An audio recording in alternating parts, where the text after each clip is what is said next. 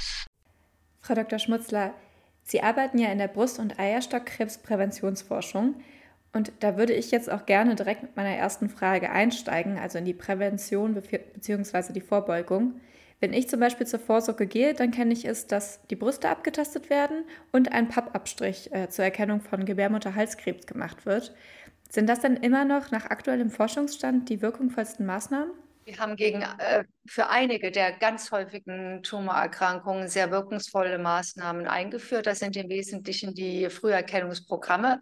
Ähm, bei der Brust ist das äh, der wesentlichere Aspekt das Mammographie-Screening ab 50. Abtasten ja, kann man machen, aber das ist keine eigentliche Maßnahme zur Früherkennung. Wir können jetzt bei, wir können jetzt aufgrund von Risikofaktoren viel besser abschätzen, welche Menschen ein höheres Risiko schon in jüngerem Alter haben, welche nicht und können dann zielgerichteter vorgehen. Sie hatten den Pappabstrich erwähnt.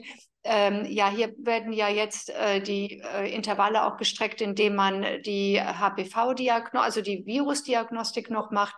Hier ist eine wirklich enorme ähm, äh, Verbesserung durch die Impfung der Mädchen ja erreicht worden. Ähm, und das ist jetzt eine Maßnahme, die nun wirklich den Krebs verhindert. Wir müssen unterscheiden Verhinderung versus Früherkennung. Früherkennung dann sind, sinnvoll, wenn man die Tumoren so früh erkennt, dass sie besser heilbar sind. Ja, ich würde ganz gerne kurz auf diese Impfung eingehen. Es hieß nämlich immer mal, dass die HPV-Impfung nur im jungen Alter besonders sinnvoll wäre, also vor den ersten sexuellen Erfahrungen. Ist das immer noch so?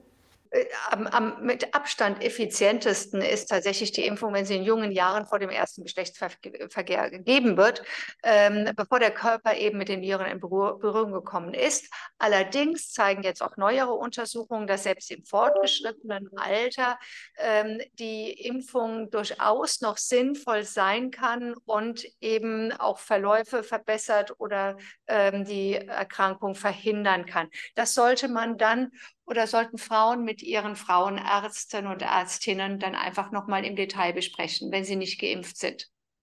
Ist denn generell schon im jungen Alter die Vorsorge wichtig oder ab wann ist es sinnvoll, zur Vorsorge zu gehen? Wir wissen, dass bei diesen Erkrankungen in rund einem Drittel der Fälle ähm, genetische Faktoren, sonstige Risikofaktoren eine Rolle spielen, die wir mittlerweile untersuchen können. Deshalb ganz generell gilt, wenn keine Risikofaktoren vorhanden sind, reicht es aus, zum im späteren Lebensalter zu den Früherkennungsuntersuchungen zu gehen. Die beginnen ja um das 50. Lebensjahr.